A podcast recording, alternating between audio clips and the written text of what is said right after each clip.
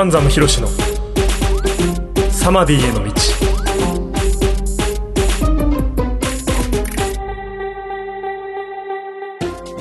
ナマステ、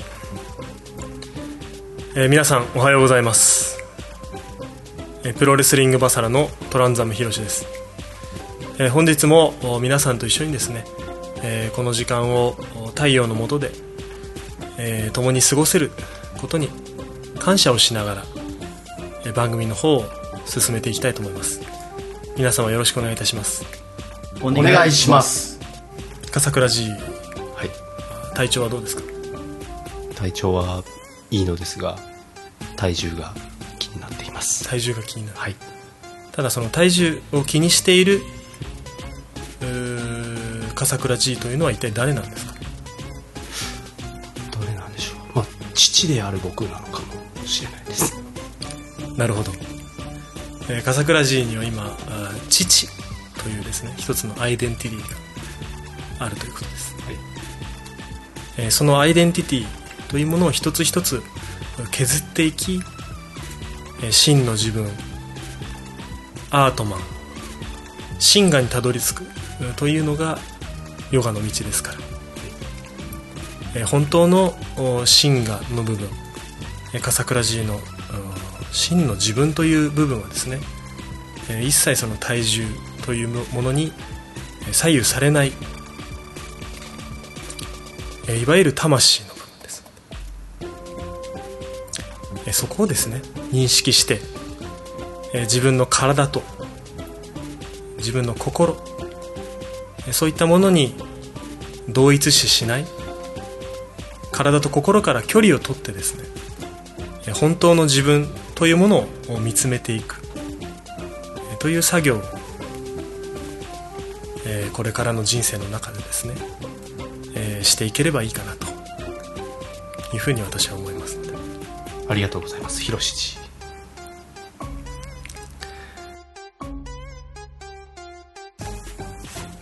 えーここでですね、えー一通メールが来ておりますので、えー読んでいきたいと思います。ラジオネーム田舎のハムスターさんからいただきました。今教員採用試験の二次試験を受けてきました、えーなんで働かなきゃいけないんだろう？という気持ちになりました。えーというようなですねまあ誰にでも一度はあ経験のある悩みだと思うんですけども、えーなぜ働かなくてはいけないのだろうということですね、まあ、これはもう簡潔に言ってしまうと働く必要はないんですけど。やはりあのですね、人間というのはあのチャクラが通ってます。チャクラというのはエネルギーの経路のことなんですね。これをまあ下の方から順番に、まあ、主要なチャクラはまあ5つあるというふうに言われているんですけども、えーまあ、人間の根源的な欲求というものは下の方にあるわけです、まあ、一番根源的な欲求はムーラダーラチャクラというところにありましてこれは本当にこう生殖の欲求であるとか、うんまあえー食事に対する欲求であるとか本当にその、まあ、命に関わる欲求ですね、うん。まあ、こういったものはですね、えーこの田舎のハムスターさんはすでにクリアしてます。まあ、次の欲求であるスワディスターナチャクラ、このチャクラっていうのは、まあ、感情的な欲求です。それから3番目のマニプラチャクラというのはですねこれはだいぶ高次な欲求になってきますので、まあ、自己実現であるとか、えーそういった欲求。まあ、田舎のハムスターさんの場合にはもうかなりこの教員採用試験というものにも受けています。もう生きるためには別にね教員を選択する必要っていうのはないわけですね。別に他の仕事であってもいいですし何かその自分で作物を育ててそれを食べるというようなことであってもいいわけです。だからハムスターさんの場合には、えーもうそのですね高次な欲求まで到達している段階であるということですね。ですからまあ本当に生きるためにはですね、えーそこら辺の作物を取ってですね食べることもできますし本当に無理して働く必要はないと私は思います、えー一番その根源的な欲求であるムーラダーラチャクラ、えここの欲求を満たすためにはですね、まあ、食事を取ればいいんですけどもまあ、この欲求をですね、えー、比較的こう抑えるためにはですねインドではエカーダシーといって定期的に断食をするという日がですね決められています。これは40日から48日のうちに3回あるというふうに言われてます。これはあの通常の自然の動物であればもう勝手にその日は食事を取らないというふうに行動を取るわけですけども我々人間はその自然に対する感覚がやっぱり麻痺していますので、まあ、インドではそれを満月と新月の11日後に定めてエーカーダシーというふうに定めてですね断食の日程をですね決められているわけですね、まあ、この断食を行うことによって我々はよりこう少ない食物でこう生活できるんだなというこう実感が持てるわけですね。なので本当にこうハムスターさんがですね働きたくない。もう本当に食べるだけでいいんだというふうに認識したいのであればですねこのエーカーダシ、まあ、断食の行に参加してですね私と一緒にヨガの道をですね突き詰めていけたらなというふうに思っております。どうもありがとうございました。それではあの番組の終わりに皆様と一緒に瞑想をしていきたいと思いますので少し心を落ち着かせていきましょう。それでは皆さんも一緒に、えー、番組お聞きの方はあぐらで座っていきましょう。座骨をしっかりと床につけてスタジオの皆さんは洋式の座法ですので、えー、椅子にですねしっかりと座骨をつけて背筋を伸ばしていきましょう。背筋を伸ばしたら肩を後ろに回して肩の力を抜いていきましょう、えー、頭頂部を引き上げて顎を引くようにして。視線は眉間を見るようにして。目を閉じて。皆さん普段仕事や学校でですね外部に対する意識を向けていると思いますのでこの時間は自分の中を見ていくということに集中していきましょう。鼻からゆったりとした呼吸をしていきましょう。吸う息で心地よさを感じて吐く息で体の中にある古いもの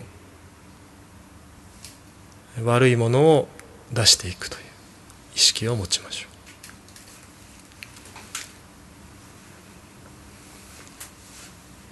手のひらは優しく天井の方向に向けて人差し指と親指を結んでその間に意識を集中していきましょう。お腹の中に温かい呼吸を入れていって吐く息で体の中から古いものを出していくようにして吐き切りましょう。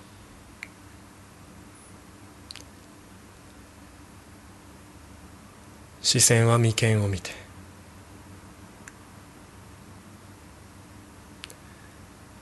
徐々に意識を拡大していき全身が一つのエネルギーであるように感じていきましょう。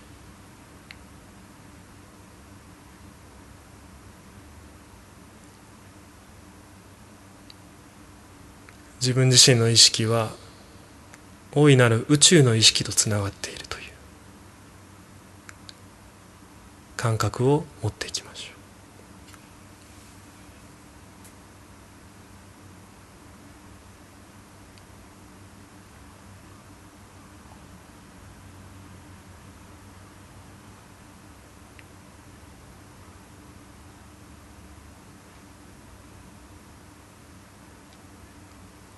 Oh.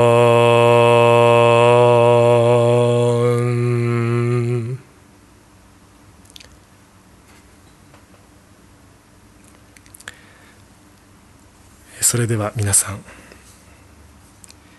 目を開けて。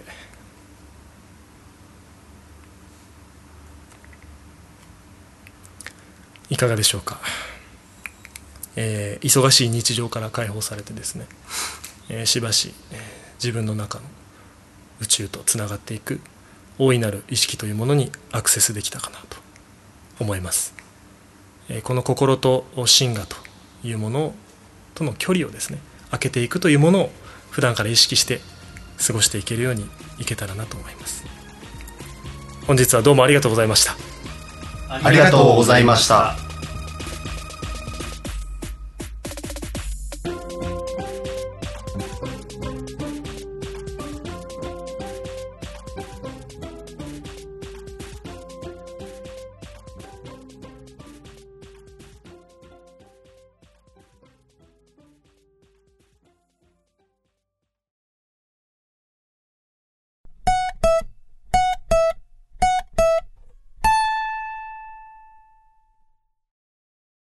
第167回、細身のシャイボーイのアコースティックレディオ。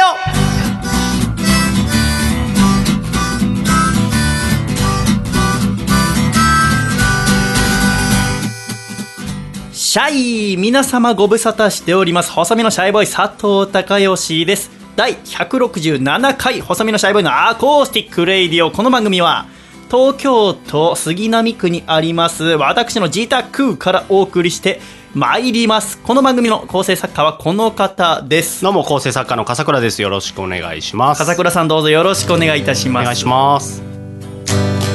そして本日はとっても素敵なゲストお二方をお迎えしておりますお一人目はこの方ですどうも、ご無沙汰です。DDT プロレス竹下幸之助です。竹下君よろしくお願いします。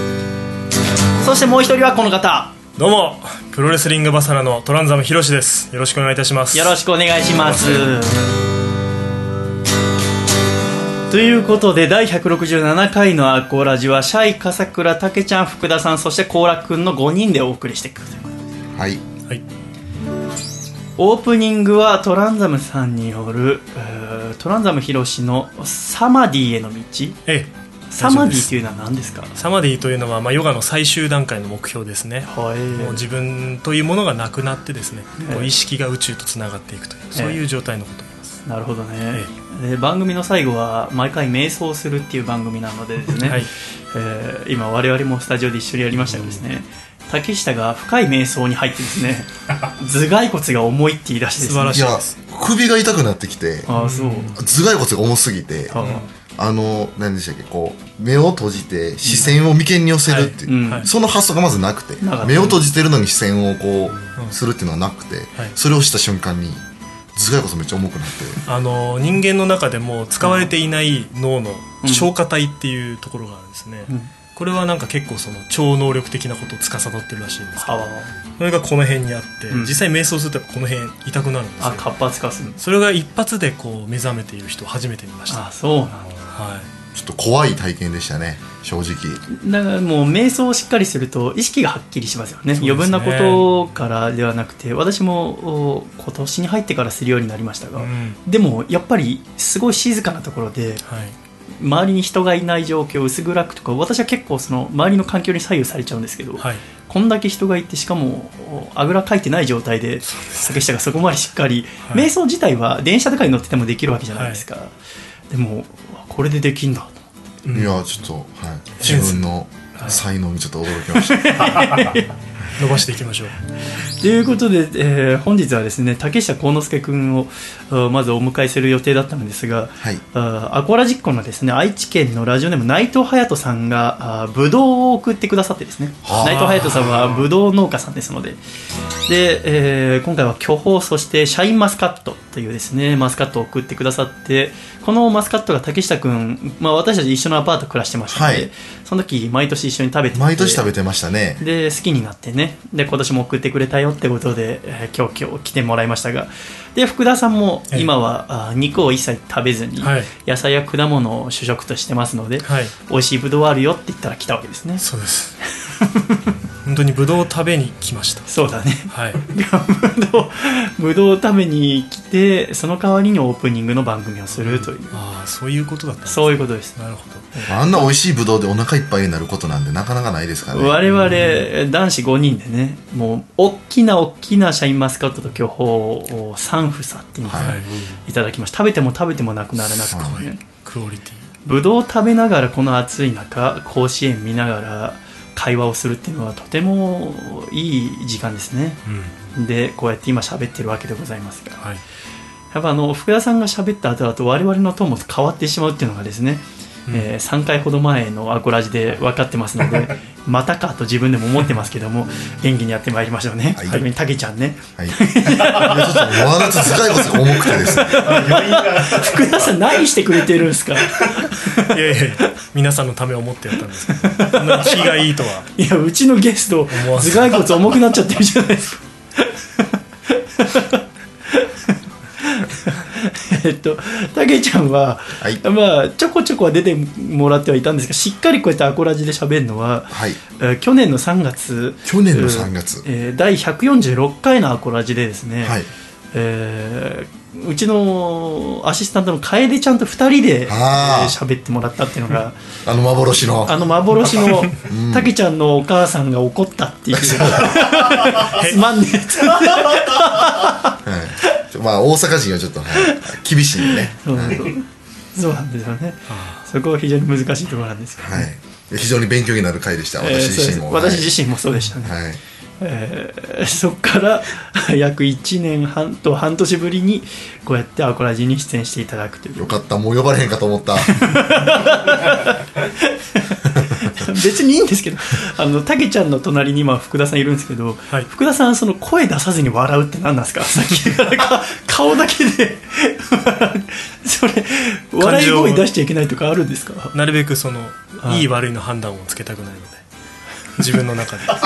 フラットな状態でいたいです。あそう。なるほど。なるほどそういうこと。これからはちょっと声出していきあそうですか、はい。わかりました。じゃあ、は今日いろんな福田さん見れるように、ええ。我々も頑張ろうと思いますがあたけちゃんと私はあ2015年の7月からですね同じアパートで暮らし始めまして、はい。たけちゃん自体はその時大学生ではいあそこには何いつから住んでたんですか、えーっと2013年の4月2000いや14年ですね。14年の4月14年の3月末から上京してきたんで。で日本体育大学入って。はい。で今年の3月卒業しましたがはい。だから私があそこのハウス上馬に行ったのは2015だから大学2年生ってことですね。2年生だからまあ上京してきて1年半ぐらいですかね。そうです。経ってええ。シャイボーイが引っ越してきたとだから私はそれまでに引っ越すまでに2回竹下君の家でラジオをね笠倉も一緒に撮ってますが、でそこでえ第35回かなとかはあ筋肉人生相談とかね大きな声でやりましたが、あそれは要は私にとってはもう内見だったってことですね。そうですね。じろじろ見られてるなと思ってたんですけどなんか。なんかこう駅最寄り駅から家までの道中とかもなんかこうじろじろ見てるなと思ってた あ近いなとあの私は要はその時までは横浜の実家でラジオを撮ってましたが東京に出なくてはなと思ってる時でただ東京にどこに行くとも考えてなくてですね学生時代にいた門前仲町にしようかなって思ってた時に竹下君が三軒茶屋あの上馬に住んでるということでこの辺りは全く住もうとか思ったこともなけりゃ行ったこともなかったので、うん。せっかくならあ自分の中にない街に暮らしてみるかと思ってそこに暮らしたわけですよね。もでそこから約2年半ほど暮らしてえ2017年の12月にたけちゃんがハウス上馬を出てく。うそうですまさかあそこから出てく日が来ると思いませんでしたけどね我々ね。そうですね。本当に365日中350日ぐらいは一緒にいましたからね、あとはもう私なんかがあーだから家でねこうラジオの編集とかしててもそのハウス上馬のボロボロのお我々2階に住んでましたけどその階段を登るとハウス上馬が揺れるんですよね。竹下が登ると ズドンズドンつってですね。あ帰ってきたなっていう生活ずっとしてましたのでね。はい今こうしてでえー竹ちゃんが12月に出て私が今年の4月に出て春日さんまた同棲を始めましたので、はい。えーでそこからやっぱ合わなくなるんですねやっぱね遠くなると、ね、そうですね。若干まあ遠くにまあす前回が近すぎて。そう。その同じ町どころじゃなかったですからね。ね。同じ隣の隣でしたから、ええ。同じアパートの、近すぎた時急に遠く感じますね。もう本当にいやそうだね。県またい出るぐらいの気持ちですよ僕まあだって行ってみりゃ乗り換えなしで行けるんですけどね。まあそうなんですよね、えー直通がありますので、はい。まあ、30分ぐらいの乗りは作っちゃ作るんですけど、はい。でなんなら私がそれこそ学生だった時に暮らしてた町にたけちゃんが今暮らしてますから、はい。はい。不思議なもんだなと思いますね。そうですねそう思うと私はあー23歳の時から学生寮の門前仲町の町で暮らし始めましたけど、ちょうどだからたけちゃんの年なんですよね。なるほど。こんなんだったんだと思ってこんなしっかりしてなかったけどなと思いながらですね。でその辺りで、えーラジオパーソナリティになりたいなと思って少しずつ銀座とかに行き始めましたから私にとって1年目になるわけですけどもたけちゃんはもうねチャンピオンもずっと2回目に、えーなってんだから第61代 KOD 無差別級チャンピオンになったのが2017年の3月20日。はい。でそこから11回防衛をして11 2018年の4月29日まで。ということで最多防衛記録を今でも持ってるわけでございますよ。お疲れ様でございました。いやありがとうございます。だからびっくりしましたね。私が相乗り行って相乗りの旅から帰ってきてもチャンピオンだったからまだチャンピオンなの？と思って覚えてますがはい。えーたけちゃんはもともと相乗りが好きでいてくれてはい。で私なんか見たことなかったけどもともと番組が好きで、うん。そうそうそうだから笠倉とたけちゃんは好きだったわけですね、そうですね。えドキュメンタリー好きですから我々は。ーそうだね、はい。我々ドキュメンタリー好きなんです。そう私や福田さんはあんまりそこら詳しくなかったんですそうですね。はい。だからたけちゃんとまた夜パワープロしながらお酒飲んでる時に笠倉がこれいいよい行けばって言ってんだけどつったら竹下がテンション上がったんですね。まさか見てると思わない。から、ぶち上がりでしたね。行ってくださいよ。って。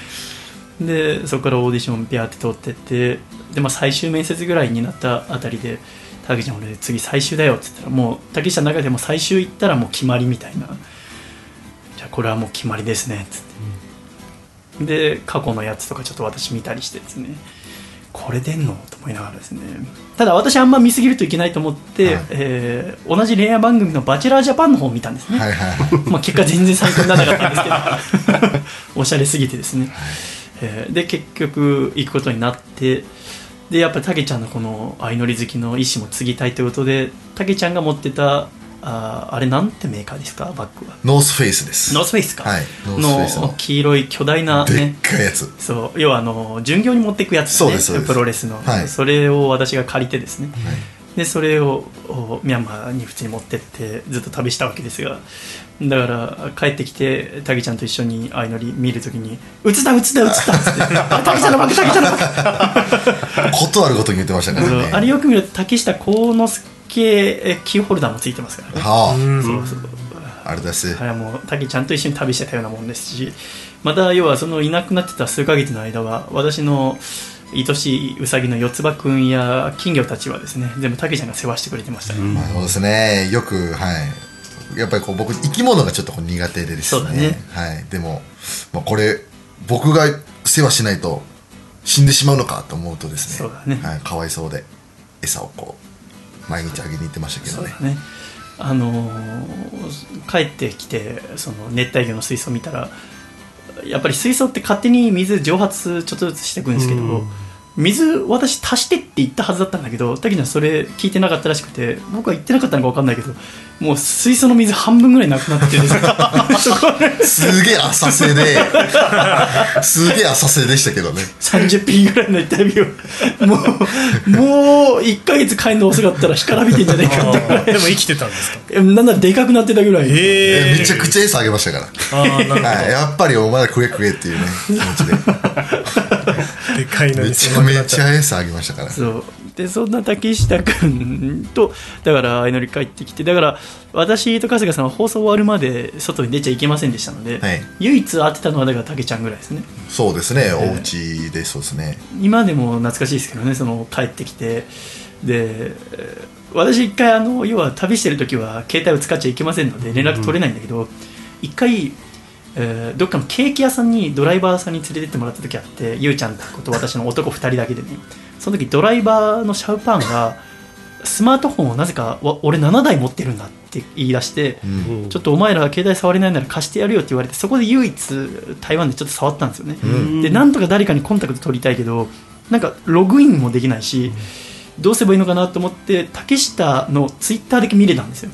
あの、アルファベットローマ字で打って竹下っつって、そしたら竹下が細見さんが帰ってこない死んだようだって書いてあって生きてるよって思いなが いいやだからそのと思いながら。餌を与えに行くのに、まあ、ハウス神馬203をねそうですね。こう開けるわけじゃないですか、えじゃあもう閑散としたいやでもそのまんまなんですよ。シャイボーイの生活感が残ったままそこにシャイボーイはいないんです。あ友達がいなくなるとこんなに辛いんだっていう疑似体験をですねしましたねでもあのここだけあのいい話あるじゃないですか。文庫本を探していて。あー あのシャイボーイのほ家には本棚がありましたから、はい。あのーその本棚でちょっともう本でも読もあうかなと思ってそのシャイボーイのいない部屋でですね餌をあげたついでにソファーに座って本を読もうと思うとなんか置き手紙みたいなのがねあお 置いてあったんですよ。私宛てに達筆な字で、じゃあまあ強い男になりたければこの本を読んだらいいよ人として成長したければこの本がいいよみたいな。これがあって。まあその本は読まなかったんですけど。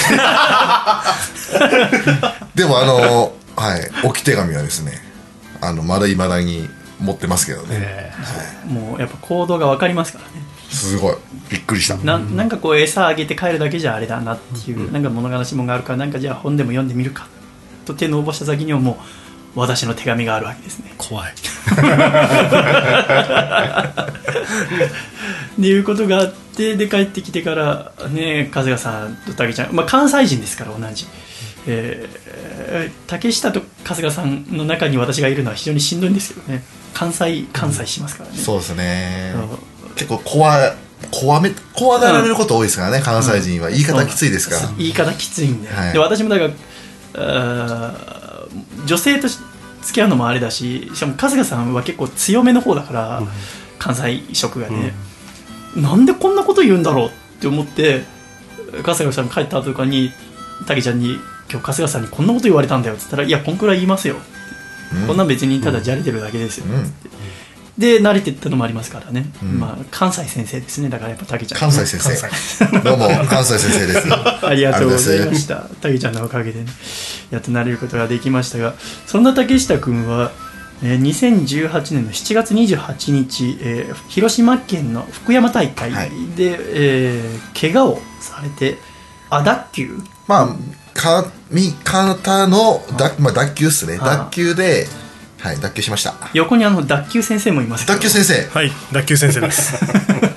でも脱臼先生にもうすぐもう LINE であそう相談して、うん。はい、もうすごい説得力が違いましたね。ああ、そうなんだ。はい、こういう場合はこうした方がいい。こういう場合はこうした方がいい。30回ぐらい脱臼してますから僕は。あ何でもあ聞いてます。脱臼先生は去年手術をしましたが、そうですたけちゃんは今回手術ほどではなくて、手術手術ほどじゃないんですけども、まあ、あんまりなかなか1回脱臼して手術する人もあんまりいないそうですね。あ。再脱臼してもうこれはしなきゃいけないなっていうふうになることが多いのかな。とうん。で一応検査の結果、まあ、全治2ヶ月ほどということでそうですね。今休場中はい。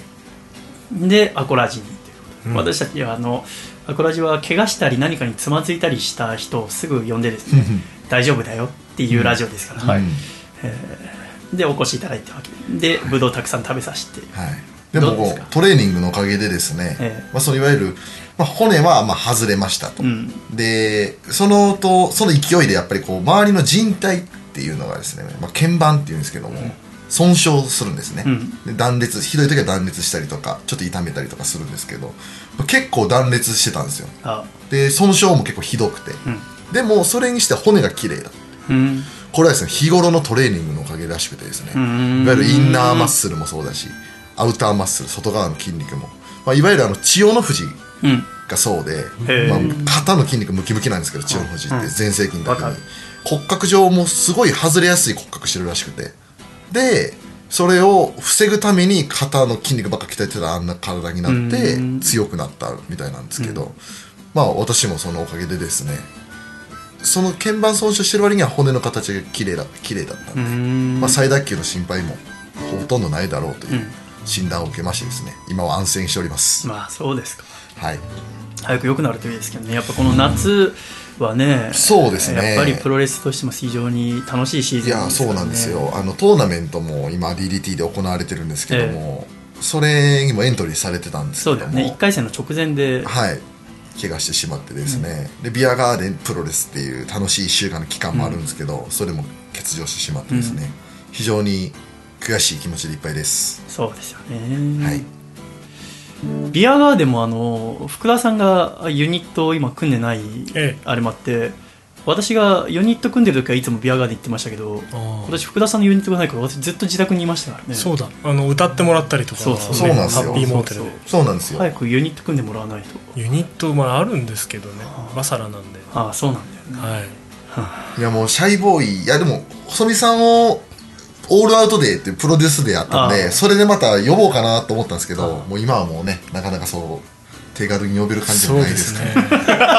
寂しいこと言うなって。ちょっと大物すぎますからね、はい。そうなんですいくらかかるかわかんないそうなんですよ。いやギャラなんていらないっつって。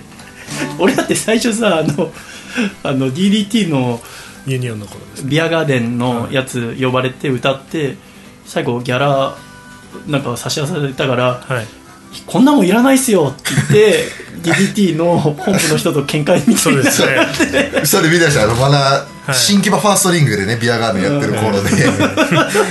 まああの結構こうねあの会計係の人と。上層部。の上層部の人と。結構10分間ぐらいですね。口論。俺が金受け取らないっていう。受け取ってもらわなきゃ困るんですっていう 結構怒ってましたからね上層部の人。ね。あいつ金を受け取らないっつって。はい。それはだってああの最初からそのお金が出るって言われて言ってんならまだしも、はい。それたけちゃんからなんかそれこそ家でなんかゲームとかしてる時に「ちょっと出てくれませんかね?」ぐらいに言われて「ういっす」って言ったあれだったから、はい。だからお金を受け取る歌い方してないんだよね。うん。自分でもこう挑戦的なことやったりとか、あの試してみたいこととか、うんうんだからお金もらわない代わりにいろいろやってたので、うんうんそれでもらっちゃダメだろうと思って、まあ、その時ほらビアガーデンプロレスっていうのもあって私もアルコール入ってたから、はちょっと過剰に拒否してしまったんだけど あれ面白かったですね。偏屈ですね。あれ今でも思い出しますけど、あれはだから私がまだ25歳とかの時だと思いますけどね、25歳。え56歳ですかね。えそうですね。確かに。ええ。悪かったなと思いますけどね、えー今年は皆さん祭りとか行きましたか？祭りは行ってないな。あのあなた方がそのさっきこのお収録始まる前にえ私のインスタグラムとかを見てバカにするじゃないですか。えん？あのいやいやしてませんよ。してないですよ。す。ごいとは。何をバカにしましたか？さっき。あなた方は。メインパーソナリティの。別にいいじゃないですか？あんなの好きにやったらね。はい。その、う女性とかからメッセージが来るどうこうって言って冷やかすやり方。今まではモテないって言ってバカにされて今度は女の子からキャーキャー言われてるって言ってバカにされるってもう何やってもバカにされる人生なんですよ。いやバカになんかしてないですしてるよ。お前らはしてるって。お前らはさっきした。いやいや。なあ甲羅君したよな。なあこいつらしたよな。目さえするなよ。でもいいねの数がもう桁違いですからインスタグラムでなかなか3万5千フォロワーいかないですよ、あのでこの間 あちょっと体調崩してて一昨日ぐらいにね。はい。で体調悪いなと思ってえトゥイラー開いたら南海キャンディーズの山ちゃんがあのおお祭りに来てますって書いてていや私のこの最寄り駅の。だからここ駅から走ったらまあ5分ぐらい着きますから山ちゃんにあの山ちゃんが先月かな？先々月かな？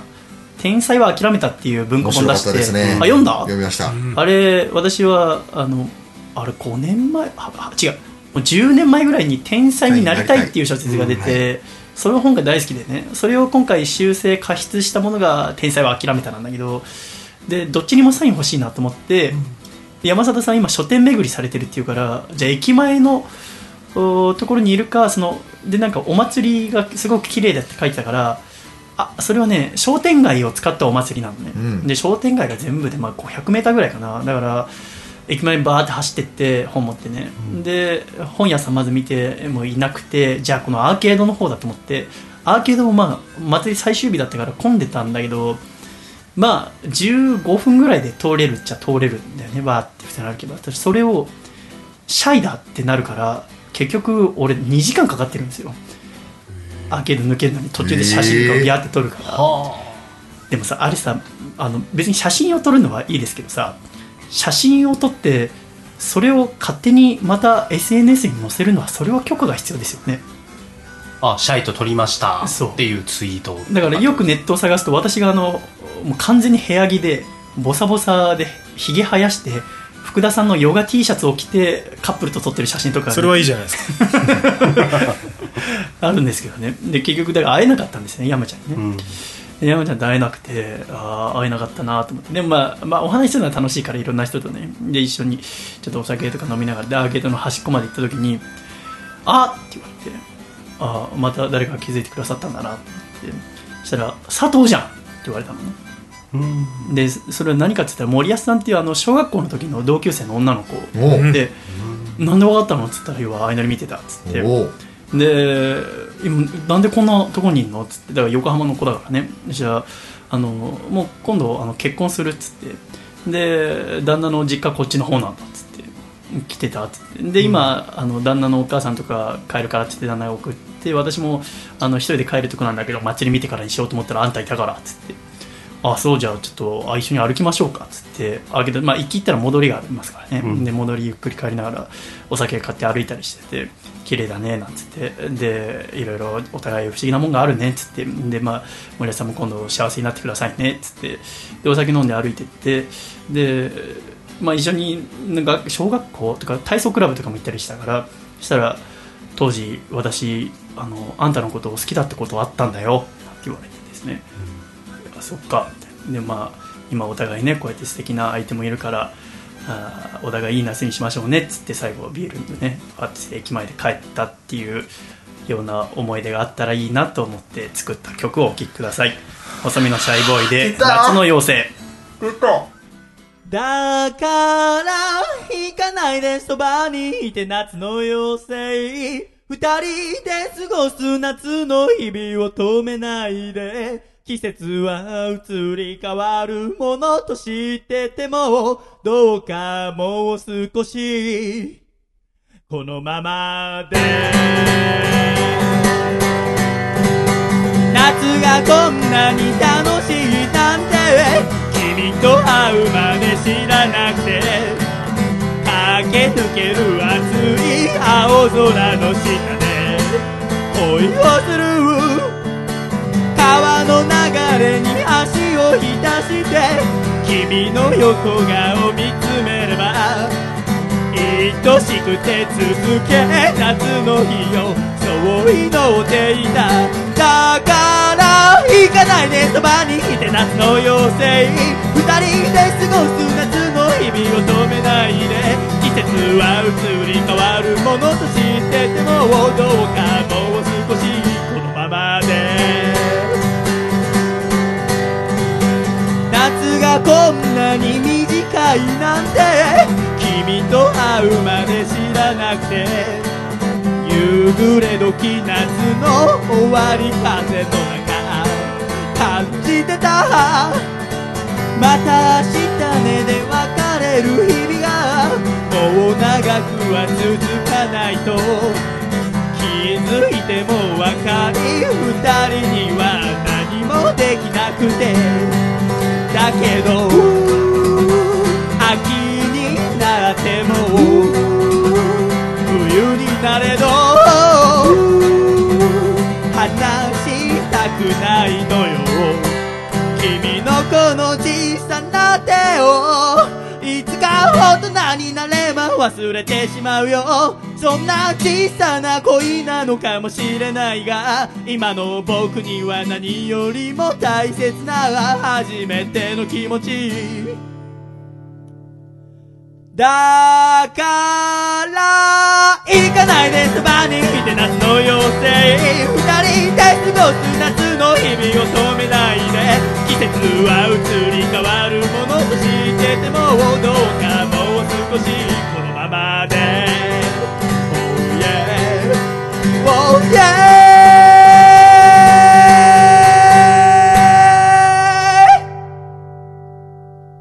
ありがとうございました。細身のシャイボーイの夏の妖精でした。気づきました？いやもうやられました。私は気づきましたよ。僕は半々半々というかなんか変な感じでしたね。今の状態ですからね、今の状態の細見さんが。でもそんな話絶対しないだろうなと思って、ああ、私もえあのコラ君ねこれは私はあの1年に1回あの嘘の話をするんだけど夏にね。忘れてた。笠倉は本当に 純粋な。で私もこの夏近づいて今年いつしようかなと思っては考えてたんだけど、まあ、する場所がなくてですね。夏の妖精かけてたなって思ってお聞きいただきましたが半じゃあじゃあ半分だね、じゃあ成功でもは成は失敗でもないって感じえです、その山ちゃんのやつは？それは本当。本当ですね。あでまあ時間かかっちゃったのも本当なんだけど、はい。別にし同級生なんて俺はいない。で一旦ジングルいきましょう。福田さんジングルのコールを。ジングル大阪府ラジオネーム金の寺院さんからいただいた細身のシャイボーイがお父さんと仲直りする方法。お父さん不意に踊り出すその感じ。さてはララランド見たでしょう。え？あ違う？砂糖市そっちか。せーの。細身のシャイボーイのアコースティック。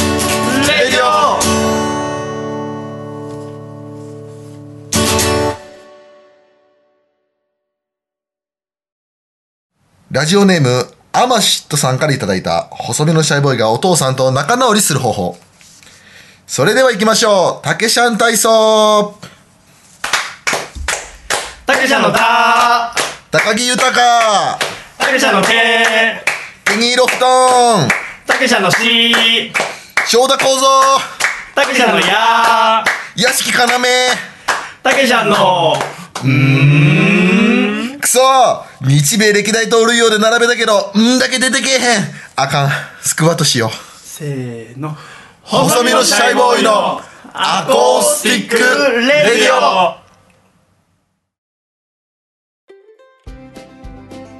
シャイということで第167回細身のシャイボーイのアコースティックレディオ改めまして細身のシャイボーイと笠倉とトランザムヒロシと。竹下幸之助です。お送りしてまいります。よろしくお願いします。お願いします。お願いします。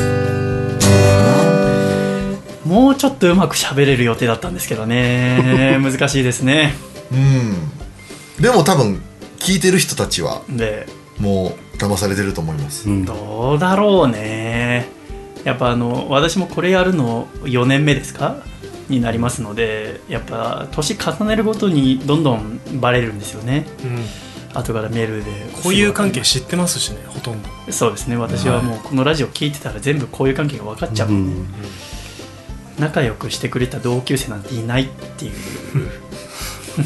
でもね本当になんかちょこちょこ来るのよ。なんなら覚えてないような人からはインスタグラムとか伝って中学の時の中学まで、うん、驚愕だったから「何々だよ」とか言われるんだけど、知り合い増えるんですね。なんで今になってと思ってですねもともと仲良くしてくれりゃよかったなって思いながら。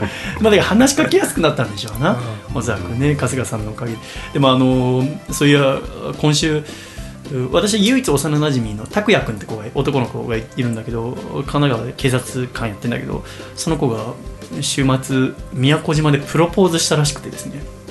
最初星し見ながら指輪渡すっていうベタベタなことをやろうと思ってちゃんとこうやってみたいっつってやって OK もらったっていうのを聞いてですね私はもうすごく幸せなんですよね。なんかと友達とかもそれはたくさん結婚してますけどなんか絵空事のように思っててですね。まあそれはみんないいやつだから結婚できるよと思ったのがその拓也君、まあ、拓也君はもうずっと同じマンションで仲良かった、まあ、見た目かっこいいんだけど背も高くて僕よりも。だけどなんかこう結婚ってなるとですねなかなか難しいかなってまあ仕事柄もね大変だしって思ってたら今回宮古島でプロポーズしたって急に来てですねめでてえなって思いますよね。竹下さんもしプロポーズするとしたらどうやってプロポーズしますか？いややっぱりねあのー普通のやつがいいっすいい ですね僕は。普通というかもうあのーなんでしょうね。ちょっと夜酔っ払ったりしてえ？友達と酒飲んで帰ってきてはあのーまあ、彼女が寝てるとして普通に家あでそこを起こして結婚しようぐらいがいいですね。指輪は、指輪ももちろん。だからそのどっか行ってとかじゃなくて僕はね、もうん、あうしれっと。あお前さそんな空気のように。昭和30年代みたいな時代で生きてんの？今あんまないと思うよ、はい、そんなの。はい、それがいいですね。でも分かんないです実際やってみるとやっぱりこうあのサプライズはやっぱちょっと怖いっすね。そうでしょ？うん。やっぱ今今ガーって一瞬で想像しましたけどん。やっぱサプライズは怖いですね。でもさその宮古島行って夜空の下で指輪渡すのはサプライズとは言わないよね。サプライズにはならない。ならないよね。うん。私もそう思う。もうロマンチック。そうロマンティうんック、うん、だと思うんですけど、んもうフラッシュモブとかね、うん。はちょっとサプライズになるでしょう。そうだね。笠倉どうやってプロポーズしたの？僕サプライズです。あそうなんだあの自宅でプロポーズしました。自宅でどうやってサプライズなの？あのその時代はあのその時代ってお前いつの人なの？あの嫁さんバイトしてたんですよね、うん。でバイト行ってる間にあのもうそれも全然計画的じゃなくて、ん。あの月曜日だったんですけど僕起きた時にあ今日だみたいなふうになんとなく今日しなんとなくこうしようと思って、あまず花屋に行って花を買ってきて、あ。で自宅であのお金も全然なかったんでそうだよね。あの誕生日会小学生がやるようなあの折り紙で作る輪っかみたいなあ輪っかつなげて飾るようなあれあはい。あれ作って飾り付けてえ料理自分で作って用意してあ。で真っ暗にしといてあのブルーノ・マーズの当時流行ってたあのあメアリー・ミー「マリー・ミーうわ」かけといて。お前もうあれじゃん、はい。お前もうあれじゃん。あのあのなんだっけ海外のさあのめっちゃ歌うグリーンみたいじゃんお前。もうそれでもう帰ってきた瞬間にあの一言「結婚しよう」って言ったら私指輪は特に買わず？買ってないです。はあ。その当時はい。もう後になってから渡したので、うん。うん。で結婚しようって言ったら「する」って言って泣きながら、でまあ終わりです。へ一言でした。結婚しよう。あ福田さんが手を合わせてますよ。無言なマステだからサプライズだったんでいつ帰ってくるかも分かんないんでか。ずっとあのブルーノ・マーズをリピートしてましたね。一曲だけ？もう一曲なんですけど 何回も終わってまた聴いてみたいな。そのドキドキ感はあるんで、はい、ベタなのがいいかもしれないですね、まあ。サプライズは結構リスキーかもしれないそうだね。でも曲使うのはいいなと思いました。そのそう曲聴いたら絶対思い出すんで。そのバーとかその雰囲気とかは。めっちゃベタな曲選びましたけど。はい。そんなでも感じのそれこそあのね陣内さんと紀香さんじゃないけどやっぱわその後別れたりするとさ 池またそっちでまあまあまあ。そそっちのそうね。意味がついちゃいますね、うん。はい。そうっすよね。そんなこと怖がってたらできないちゃううん。ね。曲か。とかいろいろ思いますけどねえー、たけちゃんへのねメールがたくさん届いてるんですよ。あありがとうございます。ほんまに、えーこちらラジオネーム埼玉県のおカツカレーさんからいただきました。カレーさん。竹下選手シャイさん笠倉さんコーラくんこんにちは。こんにちは。あえー竹下選手直近のアコラジ出演の時はまだ大学生でしたね。そうですね。社会人になってどのような変化があったかを知りたいですまた KOD 無差別級のベルトを巻き続けた昨年の1年間の心持ちと今現在の心持ちに何か違いがあれば教えてください。竹下選手の活躍を励みに今自分もある目標に向かって頑張っている真っ只中です。相手や自分の限界に挑戦する姿に自分を重ねているのか今年に入ってプロレスを一生懸命見るようになりました。何よりプロレスを見てみたいと思ったのはアコラジがきっかけでした。へーシャイさんの復活もずっと待っていました。ありがとう。アコラジ配信も DDT の試合の多くも日曜日なので今は毎週日曜日が待ち遠しいです。竹下選手の復活楽しみにしています。お怪我が早く治りますように。そしてお二人のご活躍をこれからも心から応援しておりますといただきました。すごい。ありがとうね。すごい応援メッセージ。ありがとうございます。あこのカツカレーちゃんからの質問では去年までと今では心持ちなんか違いありますか？って聞きますけどああまあその社会人になってってことですよね。そう。まあ、だから僕がこの3月で大学卒業無事4年間でしましたので、まあ新社会人というか社会人1年目になる年なんですけどまああの17歳でデビューしてそこからまあ反社会人みたいなとこはそうだね。社会人しながら大学にも行ってるみたいな感じだったんで。部活みたいな感じじゃなくてプロレスがあっておまけで学校行ってるというかそうですね。プロレスラーとしてがメインな感じだったから、なんで、まあ、あんまり変わらないですけどあのやっぱり大学がないとあの平日に例えばすごい早く起きないといけないとか、宿題をしないといけない課題をしないといけないとかテストを勉強しないといけないみたいなのその縛りはなくなったわけじゃないですか。だ。じゃあちょっとねやっぱりあのーだらけますね。でしょ、はい。そうなんだよ。忙しい方がいいんだよ。いやそうですね、うん。そうなんですよ。やりたくない方ことをやってる方が。いやそのやりたくないことやってる1週間にその時間があるっていうのも大事だなうん。って思いました、実はそうなんだよね、私もそう思った、はい。うん。そっか。じゃあそこら辺はじゃあ今いろいろ考えながらやってるところですかね。そうですね、まあ、トレーニングはもちろん、まあ、今怪我してるんであれなんですけどトレーニングはガンガンしてるんですけど、まあ、トレーニングはそのあんまり自分の中でしんどいこととかっていう意識がないんそうだで、よね。なんか楽しいことばっかりしてる気がして、うんなんかちょっとなんかストレスを与えないとなと思ってます、まあ、自分に課すものとしてはですね、はい。どんどんチャレンジじゃあする時なのかもしれませんね、はい。他のことにもね。だから福田さんと時々話すのはもうちょっとこの中央線沿いに住んでくれてればなって思いますよねうん。竹地がですね。竹地竹地がそう。あまりにちょっと遠いんですよね。そうですね。我々はちょっと近づいた傾向が近づいたせいでこうやってすぐ会いますけど。まあまあまあでも僕がこっちに来れ来ればというか普通電車乗って来ればいいだけですもんねでもまあ来ないよ。現にだって今来てないわけだから、まあそうですね。やっぱ距離的なもんってありますからね、確かに。はいせっかくこんな素敵なおじさんたちが近くにいるのにもったいないと思ってですね。素敵な家と。確かにな。えーこちら続きましてラジオネームマリモさん男性の方からいただきました、あー竹下さんに質問です。現在の竹下さんの目標は何ですか？教えてくださいと来てますね。目標。あーまあですね。僕はその基本的に人生逆算の人生を送ってまして。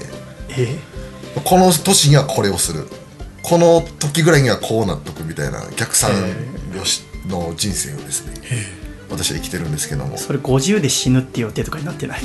一応60歳までは行きたいなと思ってああますそうなんだ。はい、でも僕のまあ勘となんかあの占いの結果は僕のピークは32歳なんです、へえ、はい、ショーン・マイケルズと一緒だ。ああ。坂本龍馬と一緒だ。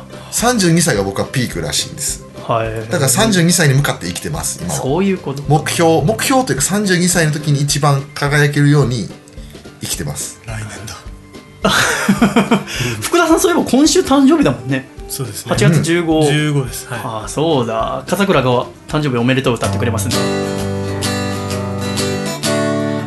ハッピーハッピーハッピーハッピーバースデーハッピーハッピーハッピートランザンハッピーハッピーハッピーヒロシ瞑想お前バカにして怒られるぞ。ヨガしてる人たちに怒られるぞ。ヒロシは優しいからヒロシ G は優しいですけど世界のヨガしてる人に怒られる。ぞさすがの福田さん。ああ。いやすごいでも。悪いノリがね。悪いノリが出ちゃいました。いやでも今のはすごいですね。もう本当に笠倉 G がもう体の全細胞を使って即興の歌を歌ってくれたんだっていう。ありがとうございます。はい。久しぶりに見たなこの笠倉。え ーじゃあそのさ かたけちゃんとしてはその あピークが32歳とするならばそこでなんかでかいことしたいなと思って今から準備してるってこと？そうですね。そこに向かってまず生きてます。あはい。今を生きながらまたその未来のことを見据えながらっていうのがはい。目標になってくるってことですよね、なるほど。まあアスリートはやっぱりそのどうしてもいろんなマックスがあると思うんですよ。ね。思考が一番高ぶる時もあれば、なんだってやっぱりその身体的な筋肉としてのマックスっていうのはやっぱどうしても老いがありますからね、うん。そこも考えてその32っていうのを一個目標っていうかそうですね。してるわけでございますね、はい。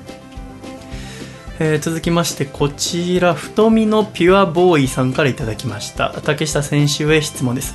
はい。シャイさんが参加されていた相乗りの中ではどの女性が一番好みでしたか教えてくださいといただきましたえー、即答でカスカって言わないと怒られるよ。ちょっと編集してもらっていいですか？まあ春日さんですかね。無理だよ。シーが入ってる。あれなしで編集すると下手くそになるよ。でも春日さんはもうシャイボーイがあれだからちょっとその手前なんか言うのもあれかなええいやそういやそういうの一切なしでいいよ。もうフラットの女性。いやいやずるいぞ。ずるいぞ。気強い人好きですからね。あ僕は基本的に。気が強い人がすこう心強いと思うんです女性は。あはだから結構出っ張りんとか、ええはい。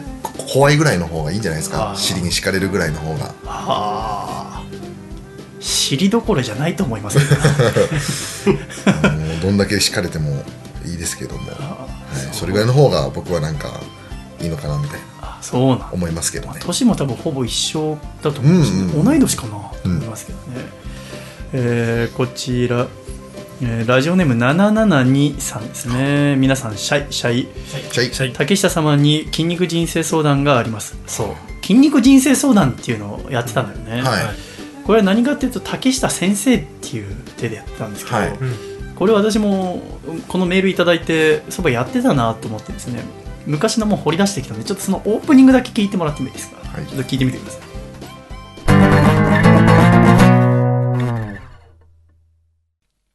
竹下幸之助の筋肉人生相談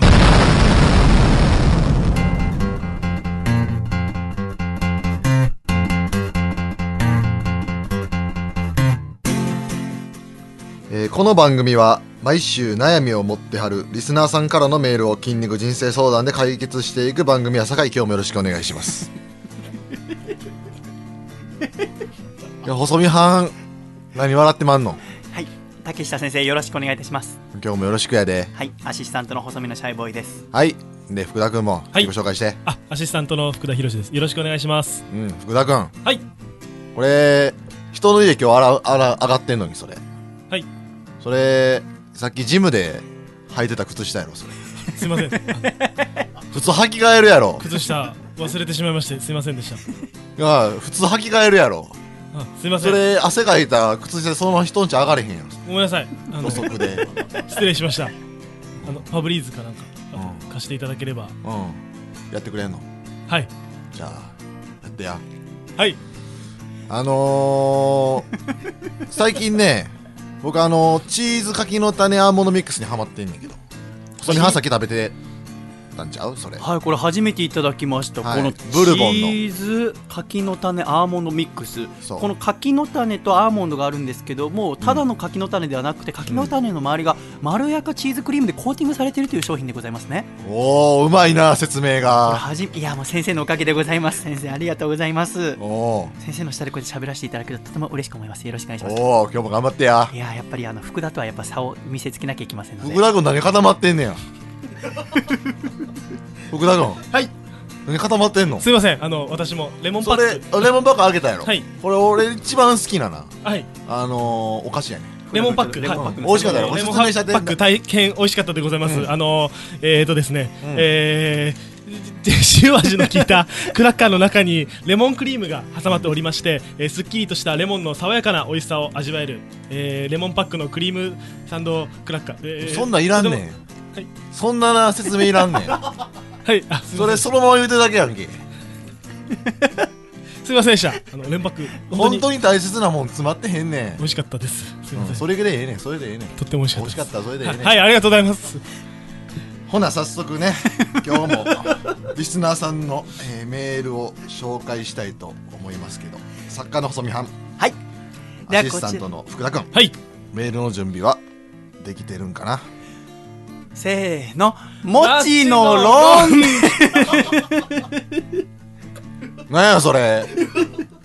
いや毎回おなじみの準備ができたかなって言われたら僕たちがせーのでもちのろんっていう。もっとそ揃えてやらなそれ。すいません、はい。うんもう一回言うわ。あちょっとお願いいたします。メールの準備はなもうできてんのか？せーの。もちのろん。ええやんでは最初のメール紹介させていただきますはい、えー私が読ませていただきます。えー失礼いたします。えー宮城県ラジオネーム未来英語さん。えー竹下先生、こんにちは。はい僕は、えー彼女ができるとどうしても束縛してしまいます。好きという気持ちが強くなるほど独占欲も強くなってしまい、こんな自分に嫌気がさします。とのことです。そんなんな？はい。束縛なんていう言葉に縛られたらあかんよはそれは自分が束縛をしてしまってるというね束縛に駆られてるんですその人はあ。なるほど。そうだから何が言いたいかというと、はい。その人はなデッドリフトしたらええんや デッドリフトデッドリフト？そうあんなもん束縛みたいなもんやいわば今日は150キロいや腰痛くなるかなみたいな130キロにしとこうかなみたいなうん。そんなの関係あらへん200キロバンバン上げたったらええねん ちなみにデッドリフトというのはどのような？デッドリフトっていうのはなそう、はいそれ説明せなあかんね、はい。バーベルいうその鉄の棒がありますわなはい。でねそれをこの一番下の今床に置いてはい。簡単やその床から引き上げたらええねんなるほど。こんなん単純な動作単です、ね。純単純はい。単純、はい。もう重いもんを持ち上げるだけうーん。これを200キロでガンガン上げたったんやねん。200キロガンガン上げるとこの束縛してしまう性格もう束縛なんかせえへんようになるから。でその人はだから何が僕が何が言いたいか言うとその人はそのひ彼女を束縛してる以上に自分を束縛してしまってんねん、うん。その殻を破るにはデッドリフトで自分の限界を超えるしかないね 他に方法はないんですか？んない ありがとうございます。ガンガン上げたったよねデッドリフト。ガンガン。ガンガン上げた 以上です。これはあのたけちゃんが19歳ですね。い。尖ってましたからね。ああそうなんだ。19歳の頃は、はい、たけちゃんが19歳で、えー、福井ちゃんが27歳ぐらい。うおー。私は26歳ぐらい。すげえすごいです。そうだから酒も飲んでないたけちゃんがですねあ本当単にね。純単純。単純っていうのが俺好きでですね、えーもし聞きたい方は35回ぐらいのアコラジオを聞いていただければですね。2回やってますよね多分ね。やってるその次のゲスト出た回も多分やってるやってると思う。うん。あれだからハウス神山でやってますからね。うん。いいスタジオでしたよね。いいスタジオでしたね。この間ねあの三茶で仕事あって、はいえー近く行ったから散歩してあ寄ったらね聞き寄りました？寄った。僕も201最近人入ってたやろ、はい。うんそうなんよ。いやなんかちょっと寂しい気持ちになりま203した。入ってたでしょ？203は空いてて、うんわかる。201 204は入ってたんだよ。はい。そう。僕の住んでた。201がはい。入ってて、ねうわっと思った、はい。行ったんだやっぱり。あ行きましたってことはあの階段まってちょっと登ったってこと？登りました。いや見るとなんか新しい洗濯機が前に置いてあったんで、うん。あった。え誰か来てんの？と思ってちょっと登っちゃいました。あ分かる分かるうわあれ悲しいよね。なんかもう俺たちのハウス神馬じゃないんだ。そうですね。うんそうですね。あのー、あそこをトキワ荘みたいにしたいよね。まあ本当はそうだったんですよね。そう。その予定だったんですよ。佐賀戸さんとかも。佐賀室と谷とかねはい私福田、はいえー野月とかもねあそこに住ましてあそこを全部こうラジオとプロレスの館にしたかったんですけどね、またそれは次の代にね。そうですね。えーあのいまだにあの春日さんが最初うーハウス神馬来た時の顔忘れられませんけど、ね、なんだこのボロボロな、すごいボロボロですもんね。えーでもねなんか俺ボロボロだと思ってなかったんだよね、うん。あんなにいい家ないと思ってたうんんだよね、うんうん最高夢の場所でした私からすれば、まあ一応世田谷区の高級住宅街ではありましたから、ね。あの周りの一軒家がでかすぎてアパートよりもでかい一軒家ばっかりなんでこっちもちょっと錯覚をちょっと起こしてですね。そうだね。我々からすれば本当もう夢のスタジオ初めて持った自分のスタジオだと思ってたから、うん。あんな幸せな場所ないと思いましたけど、うん初めて春日さん来た時本当にお付き合いを考えようかと思うぐらいの顔してましたね うん今はね非常に快適な中でやってますけどね、でもやっぱあの時の気持ちを忘れちゃいけないんじゃないかなと思いながらいますけれども、えーそんな中772さんからのメールはですね筋肉人生相談があるということですね。私は現在167センチ身長で体重98キロあります3年前は体重55キロでした。だから3年間で43キロ太ったということですね。その前も太ったり痩せたりの繰り返しです。相談したいことは2つです。どうしたら痩せることができますか？もう一つは痩せた体を維持するにはどうしたらいいですか？ということです。ご教示いただけると幸いです。よろしくお願いいたします。といただきました。これもやっぱあのたけちゃんとラジオやってるとやはりこのようなメールをよくいただきますが、はいやっぱ永遠のテーマなんですねこういうのはね。うんそうですね。僕もやっぱり一度結構過度な減量去年ボディビルでしてからはそういう質問とかを受けることが多いんですけども結構でも漠然としてる人が多いですね。はこのまあや痩せたいとか、ダイエットしたいあうん。とか太ったからって言うんですけども、じゃあなんで痩せたいのかとか、例えば、えーと人間ドックで何かが引っかかったから痩せたいとかっていう目標があるといいと思うんですね、うん。とかなりたい体があるとか、ただ漠然と最近ちょっと太ってきたから痩せたい。とかだと多分痩せれないと思います。僕の場合はボディービルっていうまあ目標もありましたし、うん。あの痩せれましたけども。この多分772さんは競技をしたいとかかっこいい体になりたいっていうよりかはこう要は自分の体に合った体重でありたいっていうことだと思うね。うん。いわゆるスマートで普通にいたいってことだと思うんだけどうん。いまだにやっぱその腹回り太ったから今腹筋してるんですけどみたいな人もいるじゃないですか、はいやっぱそのあたりってなんでこうずっと正しい知識が定着しないのかなと思うとやっぱ TV ショーとかのうんダイエット企画みたいのが大きいですね。大きいですよね、はい。またこの食品を食べ続ければとかあんなの続くわけないじゃないですか、そうですねだからやっぱ本当に正しく身につけたいならば下手に聞きかじったりするよりもうんジムでちゃんとトレーナーに聞くか、はい。もしくはちゃんと本を読むかだと思いますね、要は余ったカロリーがお腹周りとかにつくわけですよね、まあそうですね。だからお腹は銀行みたいなもんと思うと、うん。結局食べた量と消費した量を比べて食べた量が多ければ太るしそうです。えー消費している方が多ければ痩せるわけですそうです。じゃあどうしたらいいかっていうと一番簡単なのはあー食べる量を減らすっていうのは限界があるし続かないから消費する量を増やしたらいいんじゃないですかって言いますよね。はいでまたこれも竹下先生から学んだことでもありますが例えば有酸素運動ランニングや水泳といったものだと手っ取り早く、えーへ消費するカロリーは増えるけれども有酸素運動をやめた瞬間から消費されなくなるわけだから、はいそれもずっと続くっていうことにはならないと。はいじゃあどうすればいいかっていうと筋肉をつけるとお基礎代謝、はい基礎代謝量が。要はただ暮らしているだけ寝っ転がっているだけでも減るカロリー消費量が筋肉量が多ければ多いほど消費カロリー数が増えるから、ね。だから筋トレをしてそうするとおあんまり上限がなくどんどん、うん健康が保てますよっていうことだと私は思うんですよね、はい。だから筋トレがいいって言ってるそうですわけです。ねはい。で筋トレしながらそこに有酸素運動とかを組み合わせていったりとか、はい。っていうことだと思うのででこのお772さんは今167センチで98キロってことですから、逆にその筋肉を大きくしやすい今体ではあるわけですよね。そうですね、いわゆる太りやすいなら体は筋肉がつきやすいってことなんで、まあもちろんジムにいてトレーニングするのも一つですし、でもまあどうしても痩せたいならまあ食事制限うん。をするっていうのも一つなのかなと思うんですけどもやっぱりその方法を間違えないというか、うん。じゃあ食べないことじゃなくて食べるものを選ぶっていうことですね。これ非常にヨガにも通じるものはあると思うんですけども、僕もあの減量末期はですね本当にもうサラダしか食べない、うん。でちょっとだけ、まあ、僕の場合は鶏肉のささみをですね、タンパク質として食べてあとはプロテイン飲むぐらい、うん。本当にもうお米最後の方は食べなかったですし、うん。一日中歩いてましたし。え。でもその時って今思い返すと一番体調良かったんですよ。人生でも。そんだけ食べてないのに体調いい。つまり必要のないもの一切取ってなかったんですね、うんうん。必要なものだけを選んで取ってた。うん。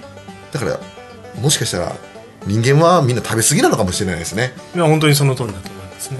はい。やっぱお肉を消費するのって体が疲れるんでしょ疲れると言いますね。言うん、やっぱりね虎とかね野生の生物も、ねたくさんお肉を食べた後は何日も食べずに寝たりとかしてます。から、人間はそれをね消化する機能もないままに毎日肉を食べ続けるそれはやっぱり、まあ、体の中にゴミが溜まって、ね、いきますねだからやっぱりそのこの方なんかは太ったり痩せたりって書いてるってことは痩せることはできてるんですよね過去に。うん。っていうことはだから痩せた後にまた食べちゃうとか運動をやめてしまうってことだと思うのでやっぱその習慣としてのいやもうライフサイクルとしてずっと続けていけるものなんか目標とかそうっすね。ジムがいいと思いますよ。そうなんだよね。ジムでトレーニングしてあのトレーナーさんとかに来てトレーニングして、もうあのノートに簡単でいいんでその回数とかキロ数をメモって、それを向上していく、回数を増やしたり重さを上げていって向上していくっていうのがそして気づいた頃には体も変わってるという、うん。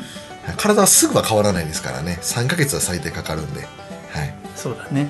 で気づいてるとそのメモしたもののが重さ上げられる回数が増えていったりとか、はまた重量が増えていったりするとうん。達成感も覚えますしね、そうですね、えーやっぱジムがいいんじゃないかなと思いますよね、はいおすすめです。頑張ってください、じゃあい。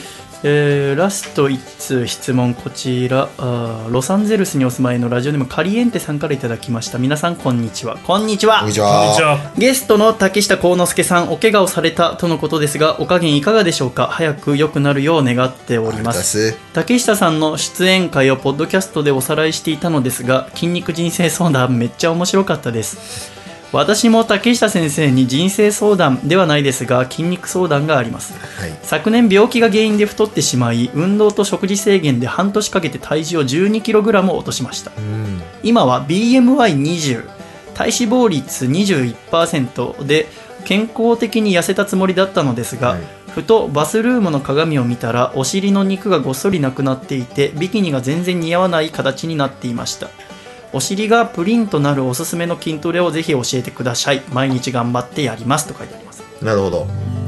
まああのーお尻というのはですね今の筋肉業界で最もトレンドならしいね部位なんですね。ね。やっぱりその今のトレーニング業界女性でトレーニング始める人がすごく多いんですけども、女性が一番じゃあどこをつけたいか、まあ、ウエストを細くしたいとか、いろいろあるんですけどもやっぱり今はお尻を大きくしたいんだ。っ聞くね。ていう人がもう私どっちかというとさちっちゃくしたいのかと思ってたお尻って。お尻を大きくしたいんですね。へえ、はい。なんか女性用のさトレーニングパンツってなんかどんどんエロくっていうかあのいわゆるスパッツタイプで、ジムでさ、はい。やめてって思うんだよね、はい、あまりに直接的あだから、のいわゆる女性はシルエットを気にしますので、ラインいわゆるお尻のラインからくびれにかけてのラインを気にするんで、うん。それをまあ見ながらできるっていうことであのあれを測れる方が多いですけども。あのーまあ一番いいのはですねやっぱスクワットと呼ばれる皆さん分かると思うんですけども。ある程度女性であっても、あのー重量を持って自重で自分の体重だけでやるのではなくてしっかりバーベルとかを持ってやるスクワットっていうのがお尻はやっぱ一番早いんですけども。あとはまああのヒップスラストっていうですね、うんはい、うまく説明できないんですけどああそうなんだ。ベンチ台とかに背中を置いてああ足の裏は地面につけてお尻をだからお尻を浮かせてるようなグッて上げる仰向けで。うん。やつですね。ヒップスラストでググってもらえるといっぱい出てくると思うんですけどヒップスラストっていう運動がいいとはされてるんですけどもあの結果まあお尻の形を良くしたいなら結局太ももとか大腿部ですね。の形もやっぱり細くしたり引き締めたりした方がいいと思うんで、お尻だけをやるよりかは足全体やった方がいいんじゃないかなといううん気がしますけどもね。なるほど。ねはい。一箇所だけってなかなか続かないもんね。いやしんどいと思いますよ、ね。はい。いろんな部位全体的にお尻を中心にうん。えーやってみるといいんじゃないかということでございました、い、やーいろんなやっぱ体の悩みっていうのはつきませんね。これは一生でございますから、まあそりゃそうですね。ね、またはい。じゃあ、みんなで筋肉人生相談もいつかやりましょうね。やりましょう。えーありがとうございました。ではここで一曲お聴きいただきましょう。町あかりで町あかり。街明かりが灯る頃あなたの目を見て冬の桜の似合わぬ恋をし私の気持ちに気づいてと。ああ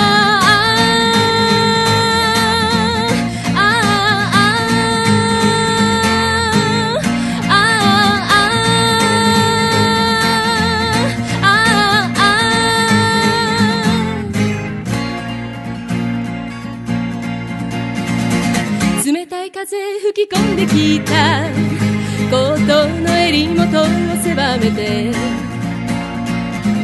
月とは思えない日々が今年の春は続いています。冬の間温めてきた秘めたる思いすっとなぞって夕暮れが深くなってきた始まるよ始めるよ。ああ街明かりが灯る頃あなたの目を見てこういうの桜の似合わぬ恋をした。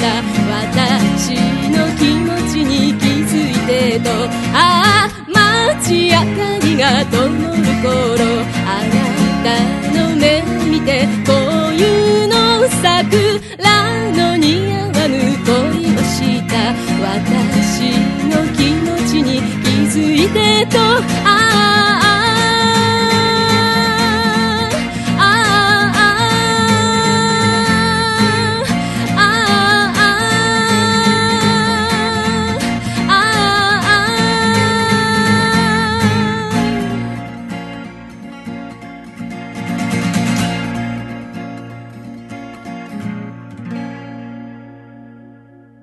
ありがとうございました。町あかりさんで町あかりをお聞きいただきました。では、ジングルのコールをたけちゃん。ジングル栃木県ラジオネーム山田三号さんからいただいた細身のシャイボーイがお父さんと仲直りする方法お父さんお父さん甲子園でお父さん出身のお父さんばかりを勝たせるお父さん判定をするのはやめてよせーの細身のシャイボーイのアコースティックレディオ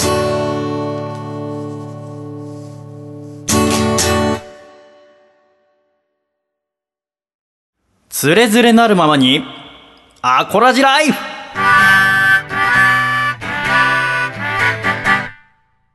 つれづれなるままにアコラジライフ。このコーナーでは普通歌と毎回テーマに沿ってアコラジコからいただいたメッセージを紹介してまいります。たけちゃん、はいよろしくお願いいたします。お願いしますあの、リスナーさんからのメールを紹介する前にですね、あの、今度のアコラジ夏祭り、来週ですよ。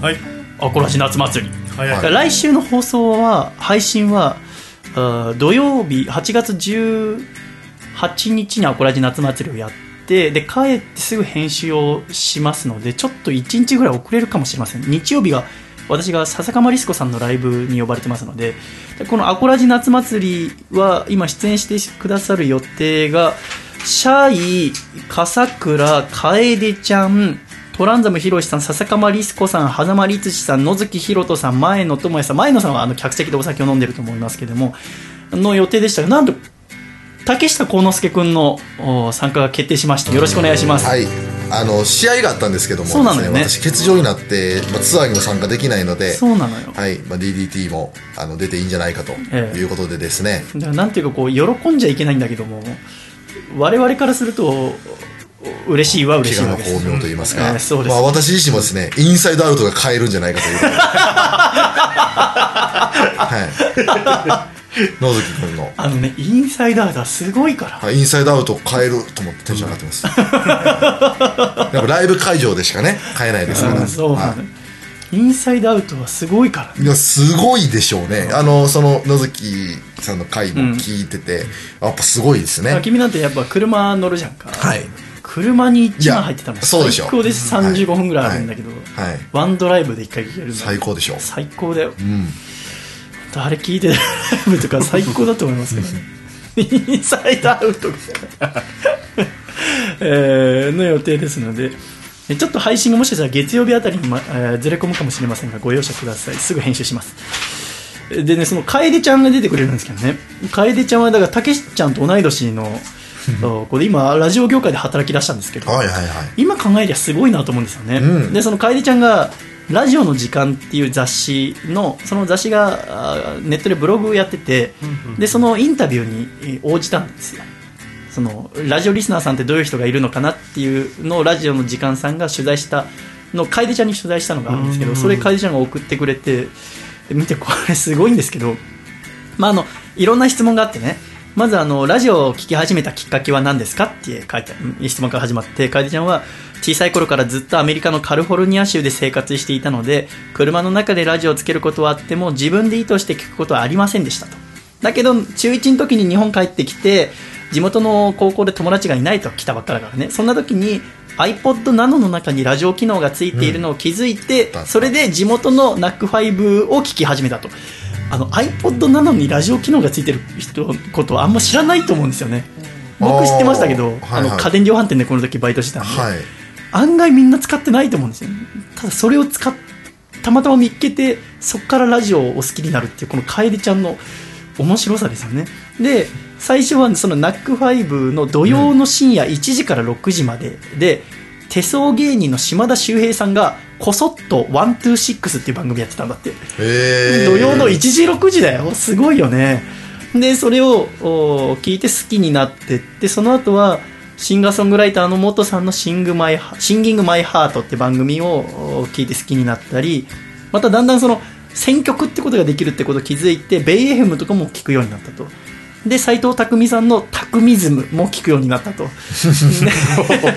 でそこから、えー中1から聞き始めて高校3年生になってもともと FM で聞いてた元さんが「オールナイトニッポン」を始めたっていうのを聞いて「オールナイトニッポンゼロを聞き始めるとでだんだんとラジオ深夜ラジオってものにハマっていって、えー昨日深夜ラジオこういうのやってたよって友達に話すようになるうちにどんどんラジオが好きになったって書いてあるんですね。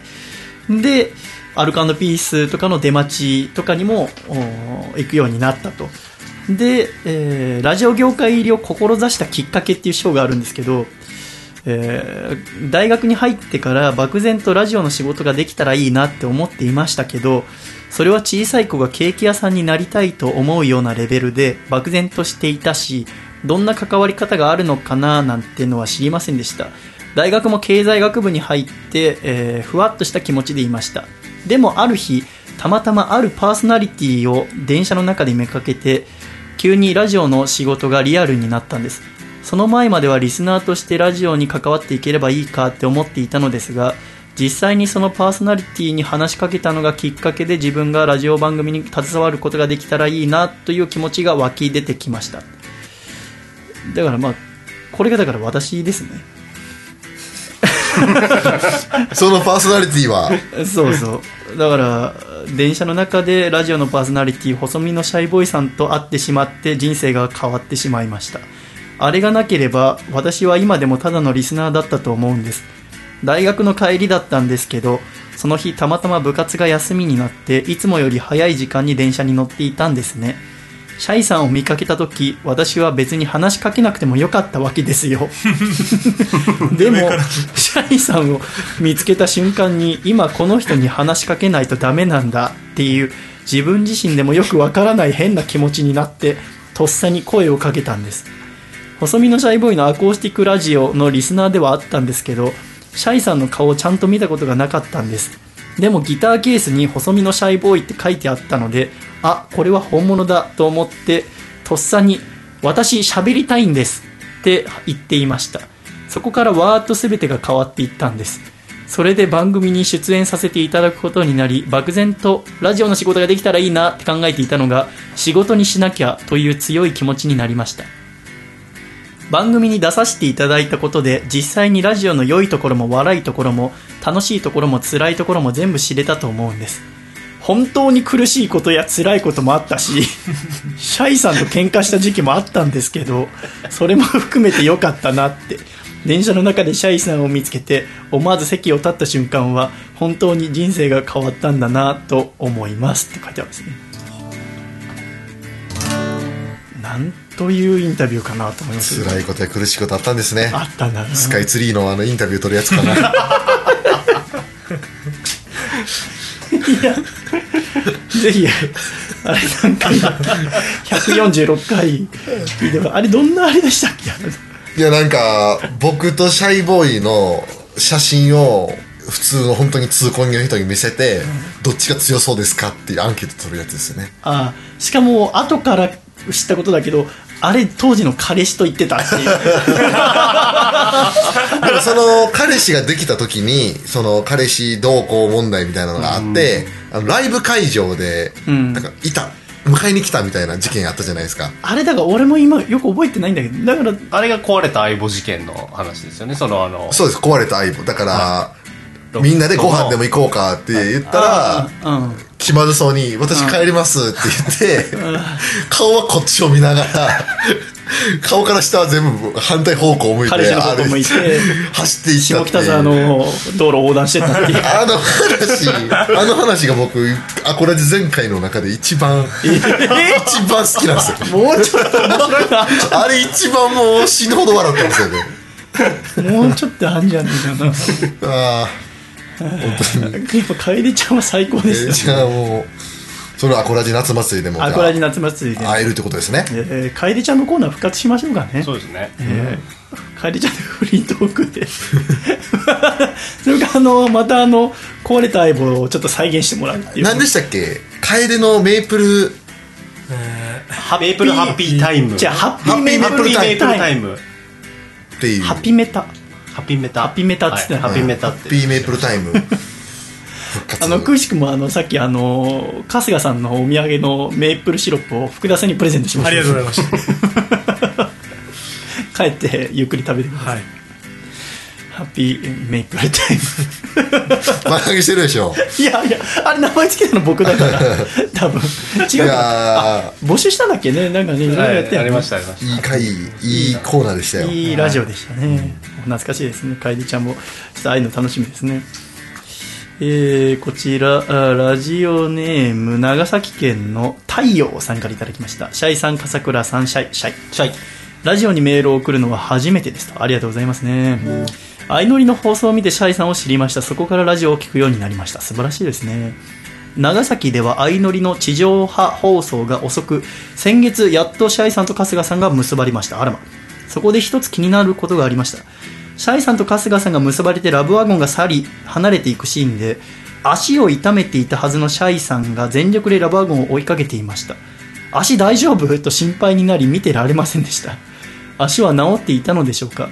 それとも春日さんと結ばれてびっくりしすぎて嬉しくて足の痛みが飛んでいったのでしょうか？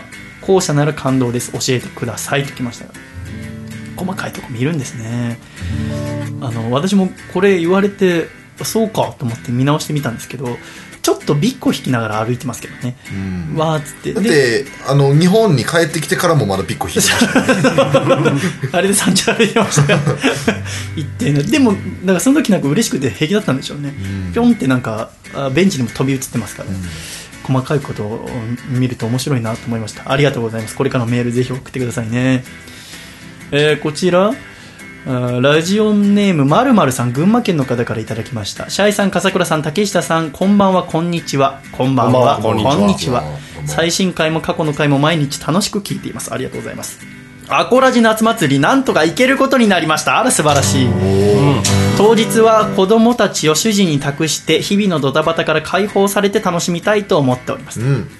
春日さんもカナダから中継で出演されるとのことでとても楽しみですそこで素朴な疑問なのですが春日さんはアコラジを普段聞いていたりするのでしょうか？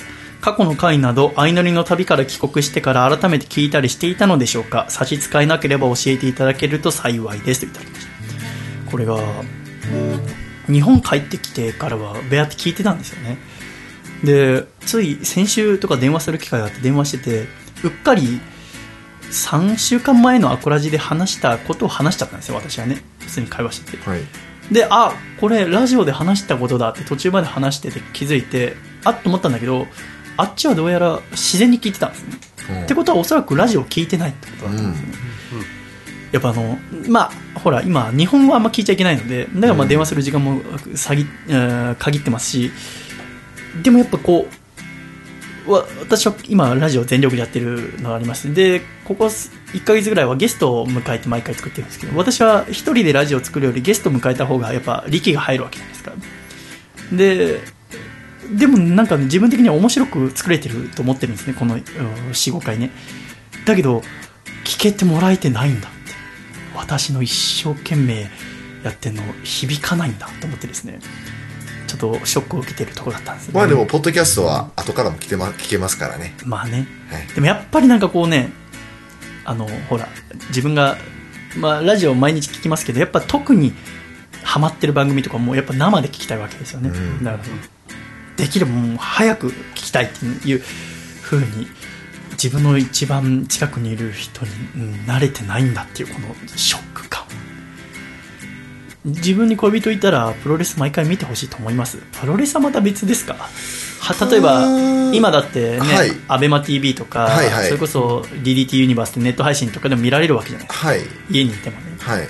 まあ見てほしいんじゃないですかね。だよねあのーまあ例えば生観戦じゃなくても映像とかでそうだはよ僕は見てほしい派ではありますけどね。でも見てとは言わないよね見てとは言わないですね。やっぱ自然に見てほしいじゃないですか。そうですね。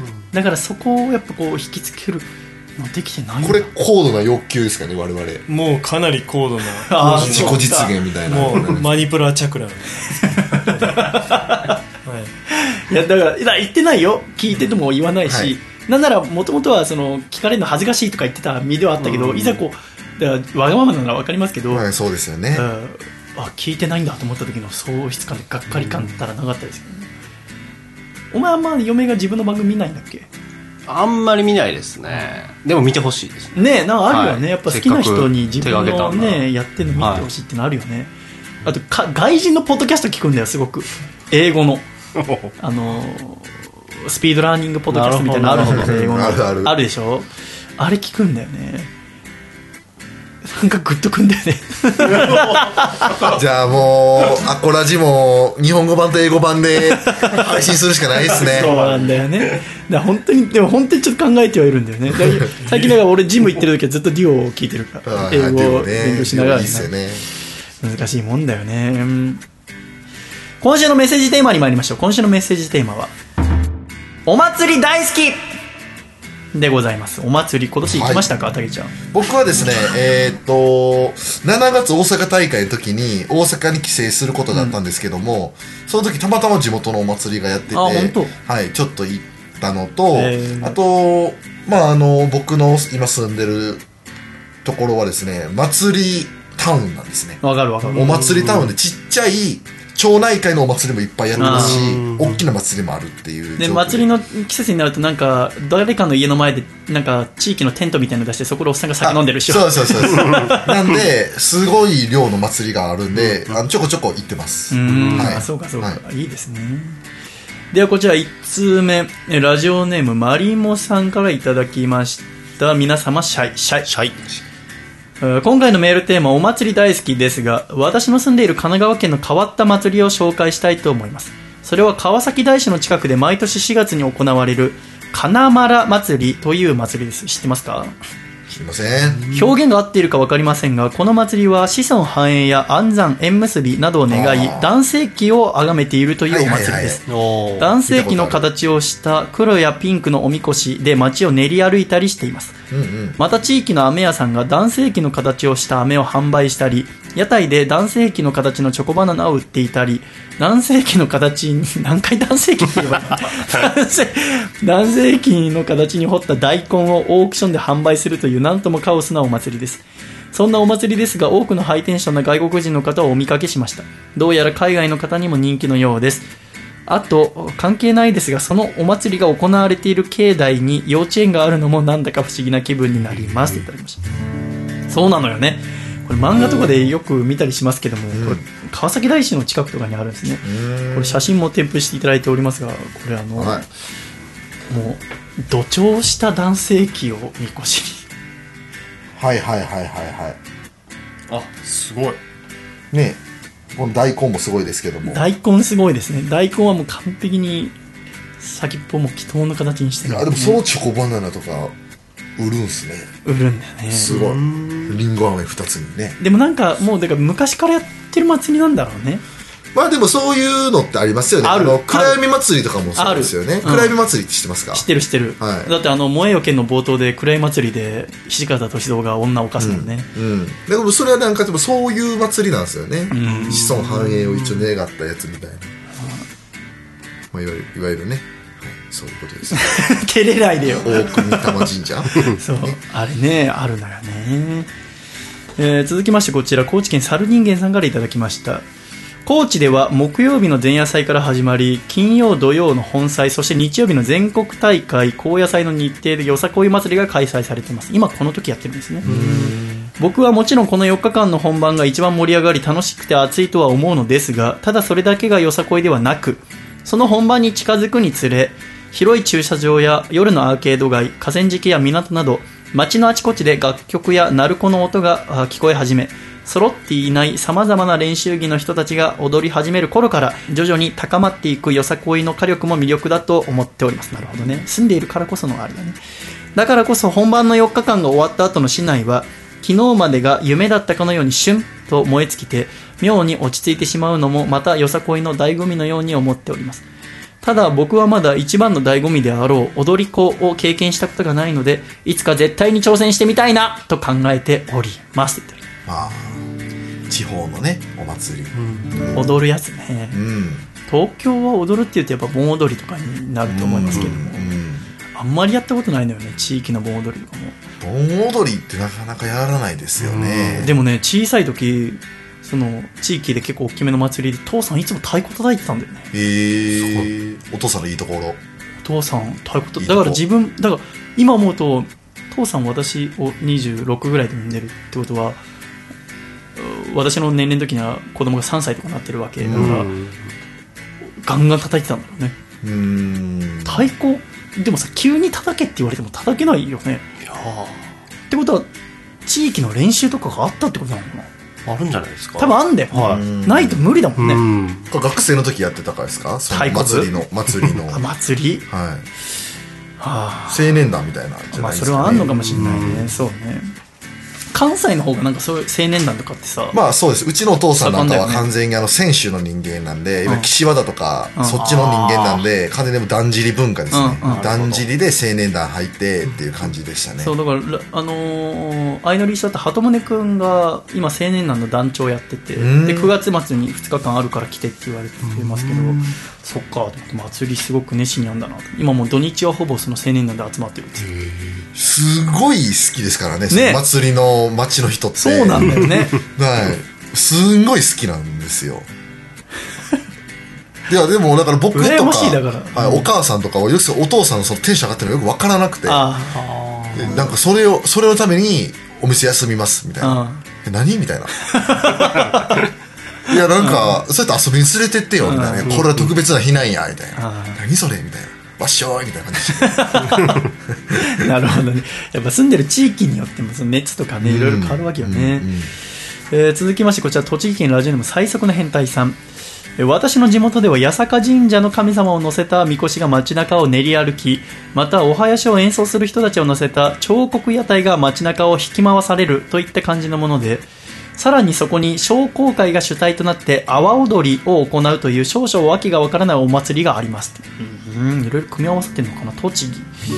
それで実はあ私はそんな地元のお祭りが大嫌いだったりするのですが最もこれは若い頃人手が足らないからと田舎的同調圧力で無理やりみこしの担ぎ手や屋台の引き手をやらされた際に大変辛い思いをしたからでお祭り自体は嫌いではありませんちなみにアコラジ夏祭りは当然チケットは購入済みですがシャイさんやゲストの狭間さん野月さんの歌などをとても楽しみにしている反面会場は渋谷だし雰囲気がキラキラしてるんじゃないかと闇属性の私は心配しておりますといただきました、はあ、アコラジ夏祭りはねちょっとたけちゃんが入ってくれたおかげであの歌の安定度が増しますのでね。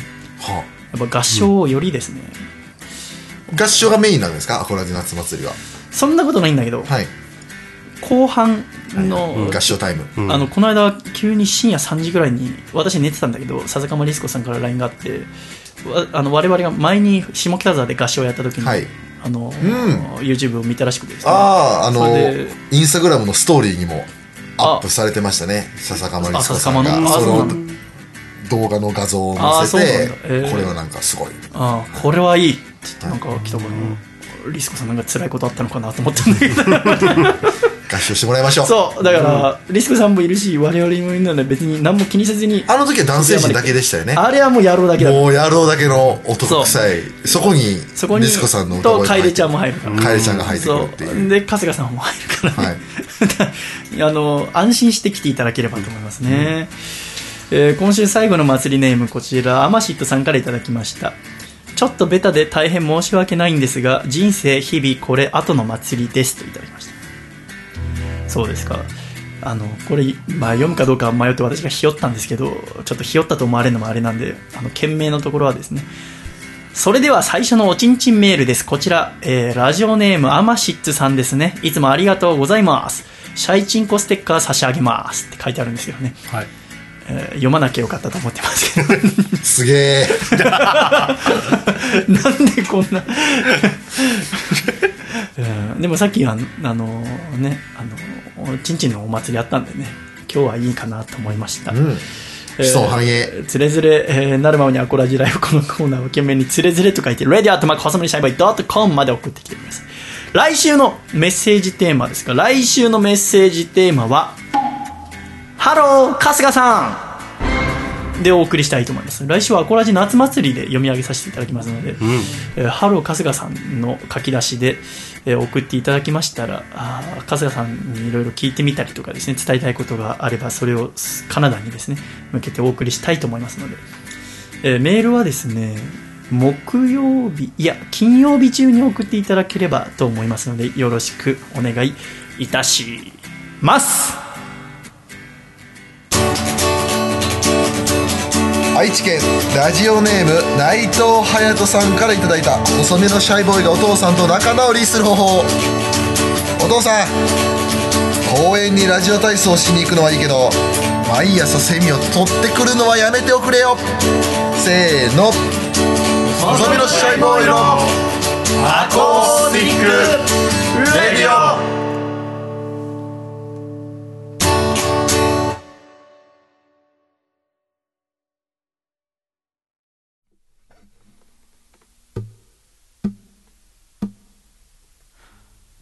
初めて君が僕の隣であくびをした日のことを今でも昨日のことのように覚えている覚えているよ初めて君が僕の隣で歌ったねした日のこと今でも昨日のことのように覚えている。覚えているよ。晴れた日歩く道よりも雨降り濡れた日の方が記憶に残っている。どうしてだろう？どうしてなんだろう？初めて君が僕の隣でおならをした日のこと今でも昨日のことのように覚えている。覚えている。初めて君が僕の隣で爪を切った日のことを今でも昨日のことのように覚えている。覚えているよ。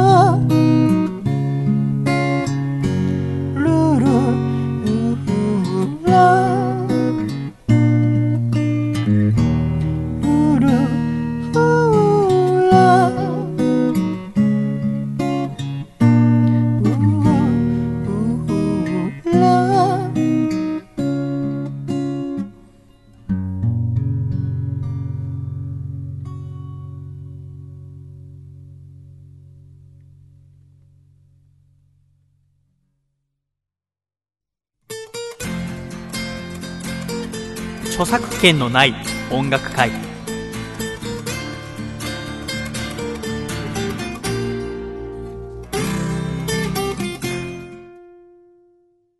シャイということで著作権のない音楽会でございますが今週はたけちゃんと一緒に弥生金紅葉をですね歌いたいと思いますね。弥生県行為はもうだって初めて歌ったのそれこそ19歳の時。そうです。すごい味が出てきましたね。本当です弥生やっぱ歌えば歌うほどですね。ねたけちゃんの新曲も作りましょうね。はい作りましょう。えー、これも。幸之助二十歳になるっていう名曲も ありますけど弥生県行為よりちょっとこうねそうだね。か影になってますけど。と弥生金紅葉が良すぎたですはい。ね、幸之助二十歳になるっていう、はい幸之助二十歳になるいいんだけどね。ありましたけどね。メッセージもあるからね。はい。あ二十歳かって。あれだから19歳の時作ってるわけそうですそうですちょっとたけちゃんのアルバム作りたいしね。じゃあ行ってみましょうかね。これもぜひみんなで歌えたらと思いますが。はい。行ってみましょう。 One two three come on。 Baby 手をつないで。弥生行こうぜ。Whoa, baby 夢抱いて。弥生行こうぜ。Whoa, 日が昇らぬ朝もあるだろう。星ともらぬ夜もあるだろう。そんな時はお腹いっぱい食べようよ。それで大丈夫。きっと大丈夫。ベイビー手をつないで弥生行こうぜ。Oh, baby 夢抱いて弥生行こうぜ。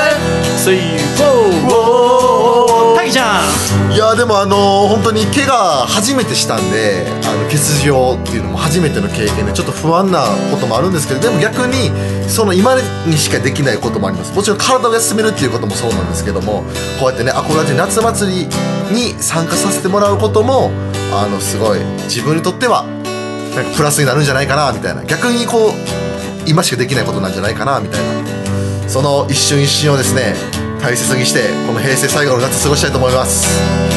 エビバリカモンベイビー手をつないで弥生行こうぜ笠倉!ベイビー夢抱いて弥生行こうぜ笠倉!もう一回行こう。ベイビー手をつないで弥生行こうぜコーラくんせーの。いいねベイビー。夢抱いて弥生行こうぜ。全員せーの。Oh, baby 手をつないで弥生行こうぜ。Whoa, baby 夢抱いて弥生行こうぜ。Whoa たけちゃんでした。あれださ細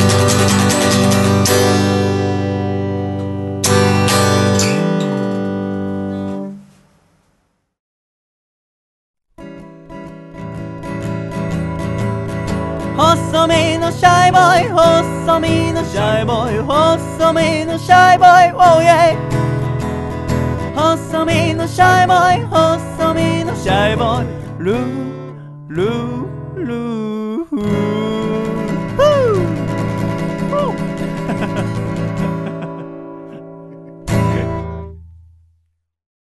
第167回細身のシャイボーイのアコースティックラジオ。この番組は徳島県ソマ静岡県エルモミーゴ東京都エクストリンパーリー岐阜県緑大分県カコちゃん大分県滝田愛知県虎吉くん東京都サラニャンコ以上8名の提供で今週はシャイ笠倉たけちゃんトランザムひろしさんコーラくんの5名でお送りしてまいりました。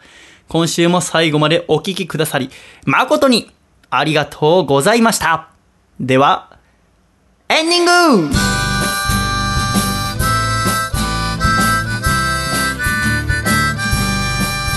暖かいシャイということで第167回細身のシャイボーイのアコースティックレディオもエンディングでございます。笠倉。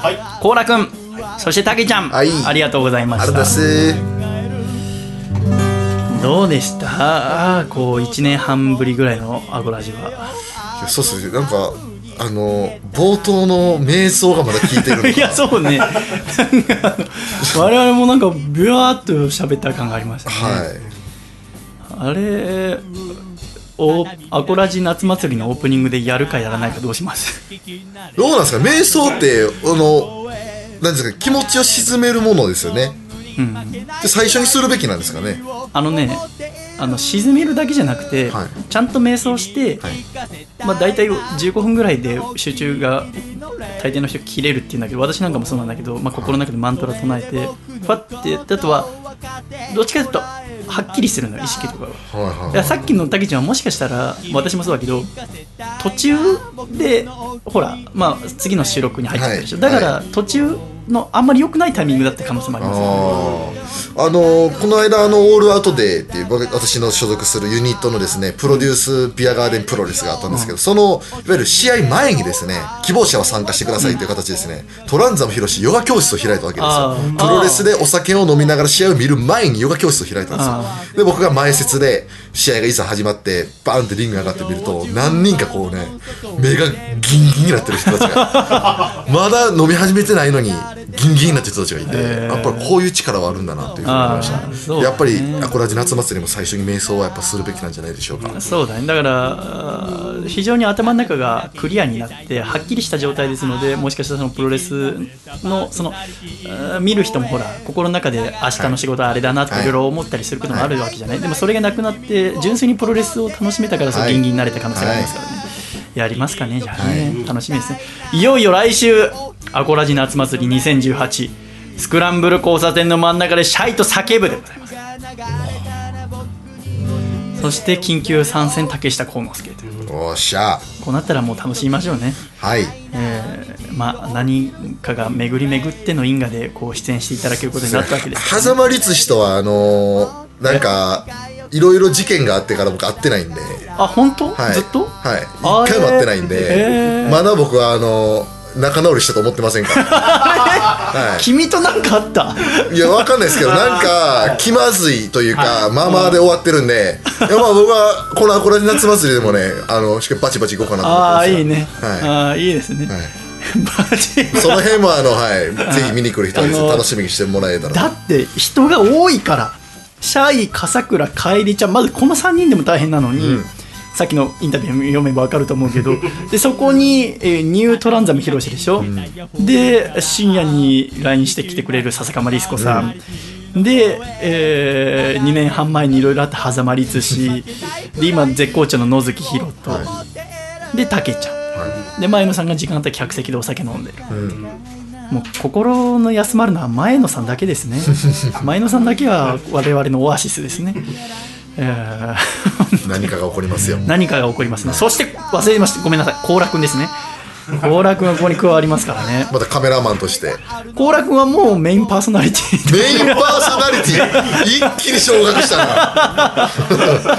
さっき麦茶入れる係だったのよ休止係として。先ほどまでは。いやもう下克上。もうあとはもう楽しく喋ってあとそう春日様ですね。はい。あとは読みますから。いやーあのちょうどねこれが配信される8月12日が春日様とお付き合いしてい丸1年なんですよ。おちょうど春日様から告白 OK もらった日ですね。本当嬉しい1年。そう高良君がね今一番引きが強いのはこの2日間ぐらいで相乗り全部見たらしいんだよ。一番こうワクワクしたこと見てくれたんですけど、えーじゃあ楽しみだね春日さんに会えるのね。楽しみですね ではまた来週アコラジ夏祭りで笑顔でお会いしましょう。いくぞ！123シャイ！また来週！楽しいアコラジ夏祭りにするぞ！回だった。ね